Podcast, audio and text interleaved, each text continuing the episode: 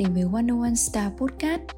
Nơi chúng mình đồng hành cùng các bạn trên những chặng đường tuổi trẻ Cùng nhau phát triển, sẻ chia những câu chuyện vui buồn trong cuộc sống hối hả. Những bài học quý giá, những lần vấp ngã Hay đơn giản là một chạm nghỉ chân cho những ngày lòng bạn trượt nổi rông tố. 101 Star Podcast sẽ phát hành tập mới vào mỗi thứ bảy hàng tuần. Hàng tháng, chúng mình sẽ có một tập đặc biệt trò chuyện và tâm sự cùng khách mời đến với podcast của chúng mình.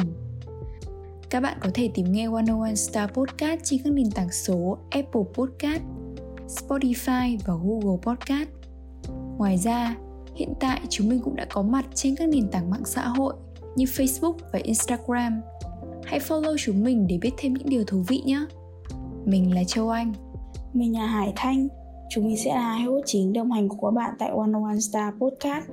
Nếu như ở tập 2, chúng mình đã chia sẻ về định nghĩa và cách chúng mình xây dựng một mối quan hệ win-win thì ở tập 3 này chúng mình sẽ cùng ngồi lại với nhau và chia sẻ về những câu chuyện, những sự kiện liên quan đến bước ngoặt một trong những yếu tố vô cùng quan trọng ảnh hưởng đến con người của chúng mình hiện tại. Và không để các bạn chờ lâu hơn nữa chúng ta cùng bắt đầu ngay thôi.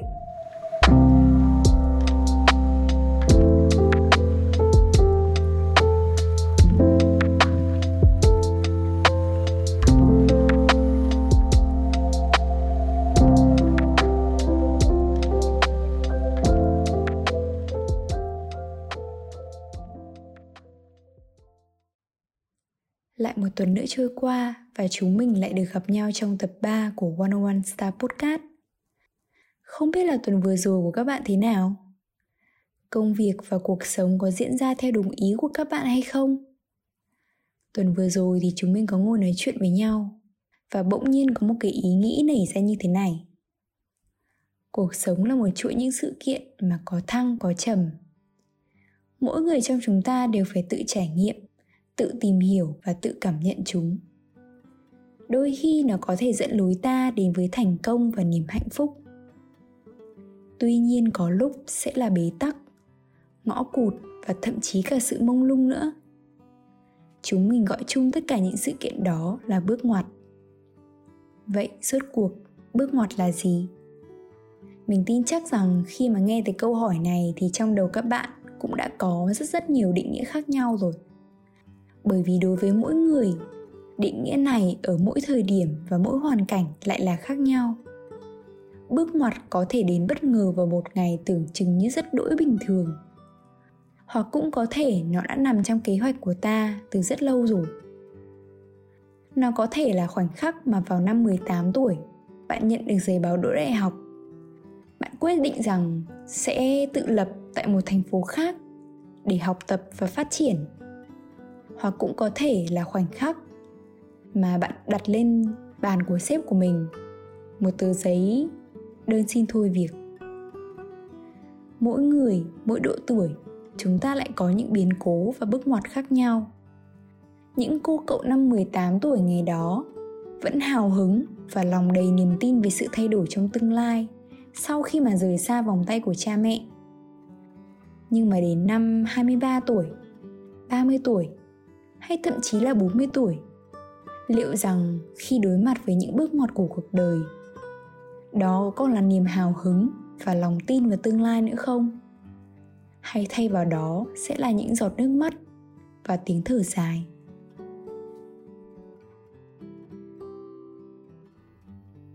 Để nói về bước ngoặt của các nhân vật mà mình từng thấy trong sách hoặc là trong chuyện mà mình vô cùng ấn tượng, thì mình nghĩ ngay đến một cuốn tiểu thuyết của tác giả Bình Ca có tên là Quân khu Nam Đồng.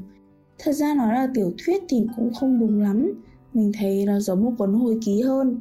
Quân khu Nam Đồng thì kể về câu chuyện của nhiều người, nhiều đứa trẻ con nhà lính và cuộc sống chủ yếu là ở trên chiến trường để bảo vệ tổ quốc và giải phóng dân tộc. Thì ở đây mình thấy được câu chuyện của những cô cậu bé 15-16 tuổi, mới lớn, thông minh nhưng có một chút khờ dại, đầy hiệp nghĩa nhưng lại có một chút ngông lách hay vô cùng lãng mạn, nhưng lại có một chút vụng về.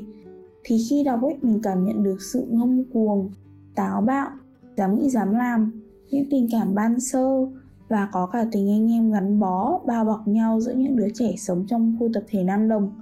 Dù chưa nhập ngũ, nhưng khí chất quân khu ở đây thì được các em thể hiện một cách vô cùng rõ ràng. Điều mà mình nghĩ giới trẻ như bọn mình hiện nay thì khó mà có thể cảm nhận được. Tất cả đều hào hứng mong chờ và có lòng tin mãnh liệt vào cột mốc được coi là bước ngoặt cuộc đời. Đó là ngày nhập ngũ.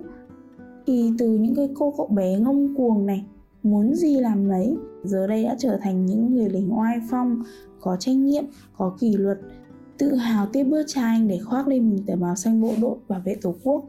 Nhưng những đứa trẻ này thì sống ở những khu hậu phương, chúng phải sống và lớn lên trong những căn nhà thường thiếu vắng đi bóng người đàn ông những người phụ nữ thì vừa vừa làm mẹ vừa làm cha.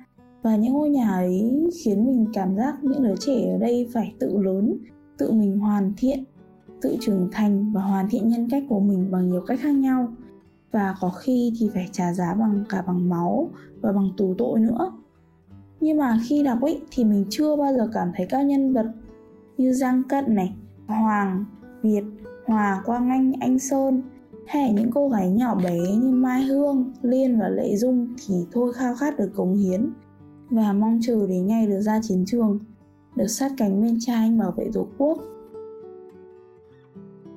Và bước ngoặt vô cùng quan trọng trong cuộc đời của những đứa trẻ quân khu Nam Đồng chính là ngày nhập ngũ. Ngày chúng được thực hiện ước mơ và hoài bão. Dù cho có nhiều tiếc nuối, nhưng chưa bao giờ những đứa trẻ ấy trùng bước bởi vì lòng tin vào Đảng, vào nhà nước, vào bình yên sau chiến trận đã vùi lấp mọi sợ hãi. Vậy ta có thể thấy, ngày nhập ngũ được coi là bước ngoặt đánh dấu sự trưởng thành của những đứa trẻ quân khu bước ngoặt có thể thay đổi cách chúng ta ứng xử cách chúng ta làm việc nhưng mong rằng dù cho có bất cứ chuyện gì xảy ra thì ta cũng giữ được lòng nhiệt huyết và lòng tin của chính mình khi mà mình bắt tay vào làm nội dung cho tập thứ ba, thì mình có dành thời gian để tua ngược một chút về quá khứ.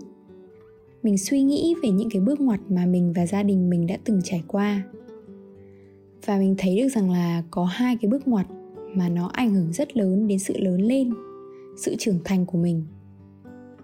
Cái bước ngoặt thứ nhất là khi mà mình học hết năm lớp 3 thì gia đình mình được chuyển nhà hồi đó thì mình sống ở trong một con ngõ khá là nhỏ giữa lòng hà nội. Nhỏ đến cái mức mà hai xe máy có khi tránh nhau còn khó. Nhà mình chỉ có một tầng thôi và một gác xét không có cổng chính, tức là có sân nhưng mà không có cổng chính. Và chính vì cái địa hình xung quanh nhà mình nó chật và hẹp như vậy, thế nên là tại thời điểm đó thì cũng có khá là nhiều những cái tệ nạn xã hội xảy ra và điều đó đã khiến cho ba mẹ mình luôn luôn mong muốn và hy vọng rằng một ngày nào đó, gia đình mình sẽ được chuyển tới một căn nhà khác mà ở đó có nhiều tiện ích hơn, sáng sủa và rộng rãi hơn, quan trọng là an toàn hơn. Và sau một khoảng thời gian mà mình biết là ba mẹ mình đã nỗ lực và cố gắng rất nhiều, tích cóp từng chút một và luôn không ngừng tin tưởng rằng một ngày nào đó tương lai của gia đình mình sẽ trở nên tốt hơn. Thì cuối cùng, cái giây phút đấy nó cũng đã đến. Gia đình mình được chuyển nhà. Mình được chuyển tới một khu phố mà ở đây có rất là nhiều nhà cao tầng. Cuộc sống đúng là nhiều tiện ích hơn, đầy đủ hơn. Nhưng mà tại cái thời điểm mà mình chuyển đi, lúc đấy bởi vì còn quá bé, thế nên là mình chỉ thấy buồn thôi.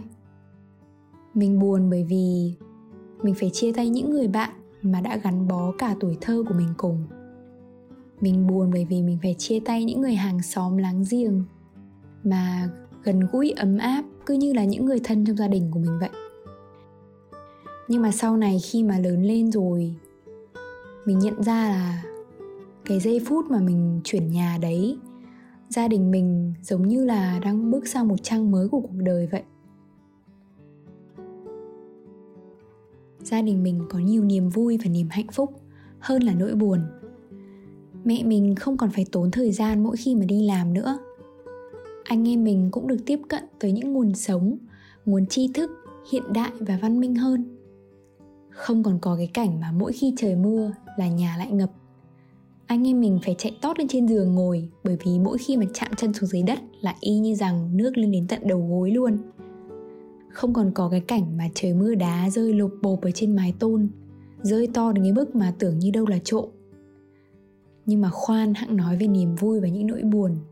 Mình chỉ muốn nói rằng là ba mẹ mình đã rất cố gắng và nỗ lực và luôn không ngừng tin tưởng rằng một ngày nào đó tương lai của gia đình sẽ tốt hơn.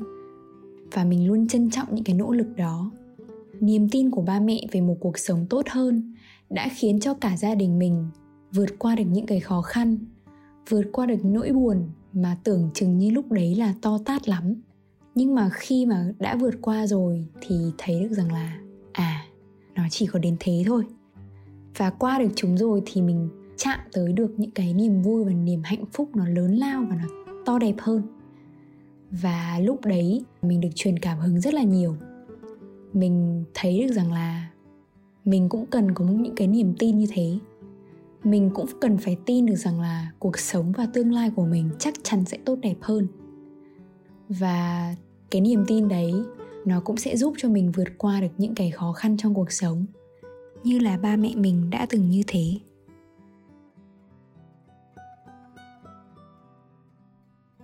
Và nói về câu chuyện thứ hai mà mình muốn chia sẻ là khi mà mình học năm lớp 9, tức là hồi đó chỉ khoảng 15-16 tuổi thôi. Và vì vẫn đang ở trong cái độ tuổi tin và có sự dở dở ương ương của cái tuổi mới lớn, thế nên là mình ngang ngạnh và ương bướng vô cùng. Lúc đó thì mình được học trong một cái lớp chọn của một trường cấp 2, nhưng mà lại là đối tượng cá biệt nhất ở trong lớp, thế nên là nói ra thì cũng chả đẹp mặt gì lắm. Mình rất hay nghịch ngợm và bày ra những trò nghịch ngợm ở trong trường trong lớp. Rất nhiều lần mình bị đứng phạt và thậm chí là bị mời phụ huynh vì những lần nghịch ngợm đó nói chung là thầy cô trong trường hay thậm chí cả bác bảo vệ, không ai là không nhớ mặt mình cả mẹ mình mỗi khi mà đi họp phụ huynh thì cũng chả có mặt mũi nào mà nhìn mọi người lúc đấy thì cái sự ngụy biện của mình luôn luôn là mình tò mò về mọi thứ trên đời và không ai hiểu được mình hết và câu chuyện thật sự bùng nổ khi mà mình ôn thi vào cấp 3. Tức là lúc đó chỉ còn khoảng 3-4 tháng nữa thôi là thi rồi. Mình bắt đầu nhận thấy là có những cái ánh nhìn so sánh từ phía bạn bè hay những người phụ huynh khác về mình và những người bạn khác ở trong lớp.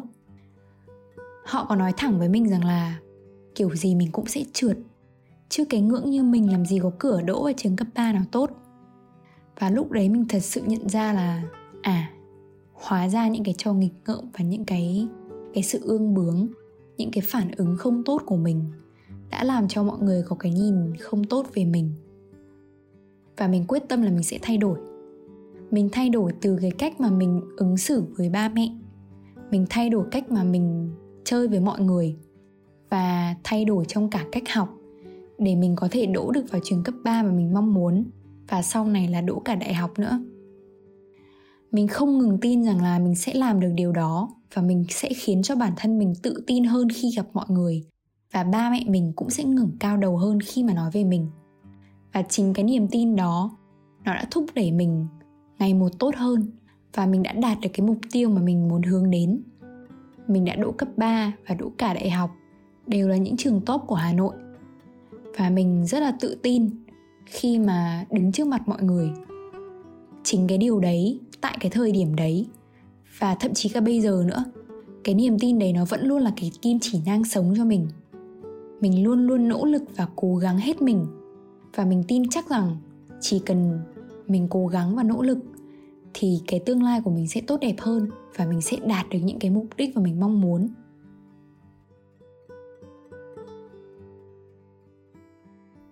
Còn với mình, có lẽ bước ngoặt đầu tiên mà mình nhận ra đó chính là khi mình nhận ra mẹ, cũng là lần đầu tiên là mẹ.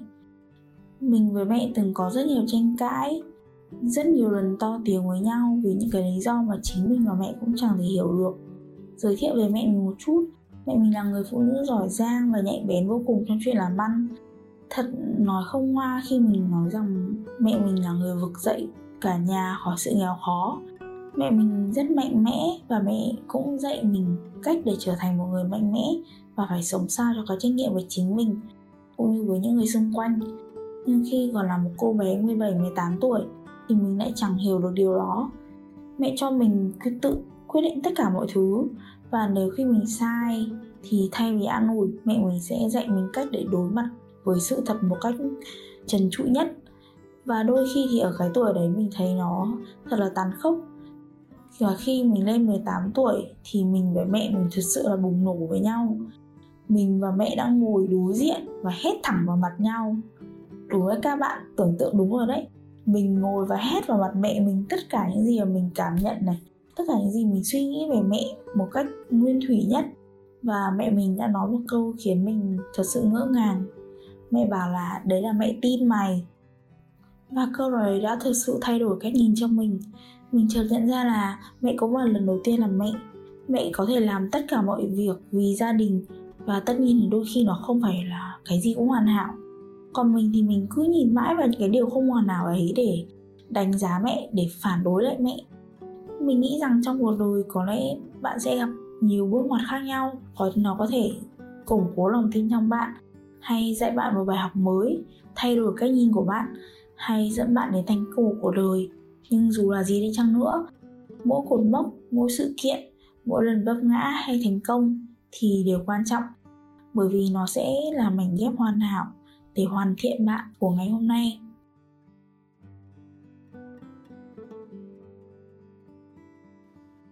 Mình biết rằng là nói ra điều này ở đây thì nghe hơi lý thuyết. Và ai cũng có thể nói với bạn được những lời này. Nhưng mà chúng mình tin rằng là sẽ không có lời nhắn nào có thể phù hợp hơn được nữa. Dù cho bước ngoặt có dẫn bạn tới thành công hay vấp ngã, thì mình tin chắc rằng chỉ cần bạn không từ bỏ giữ vững lòng tin thì bạn có thể tìm ra con đường đúng đắn của cuộc đời mình. Tất nhiên, không phải ai sinh ra cũng đã có niềm tin cho riêng mình. Niềm tin phải được hình thành và xây dựng qua thời gian, môi trường sống của mỗi người, cách chúng ta rèn luyện mỗi ngày, qua mỗi sự kiện, mỗi câu chuyện của cuộc đời.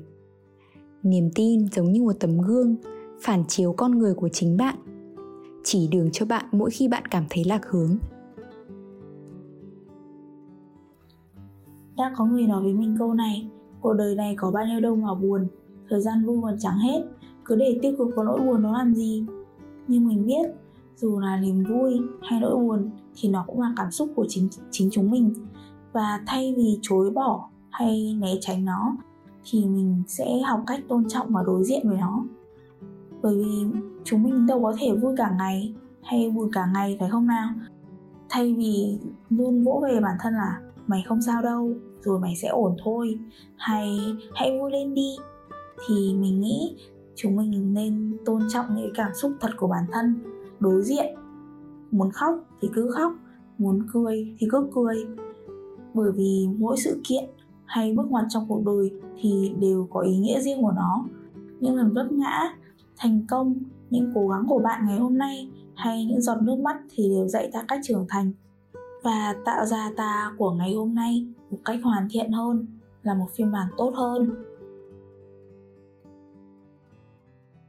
Vậy là đến những phút cuối cùng của tập podcast ngày hôm nay. Cảm ơn các bạn đã cùng ngồi lại với One One Side giờ phút này.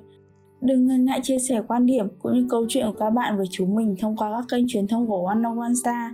Đường link các kênh thông tin của One One Star Podcast chúng mình sẽ để ở phần hộp mô tả. Đừng quên follow chúng mình trên các trang mạng xã hội để có thể biết thêm những điều vô cùng thú vị và bổ ích. Xin chào và hẹn gặp lại các bạn ở những tập podcast tuần sau.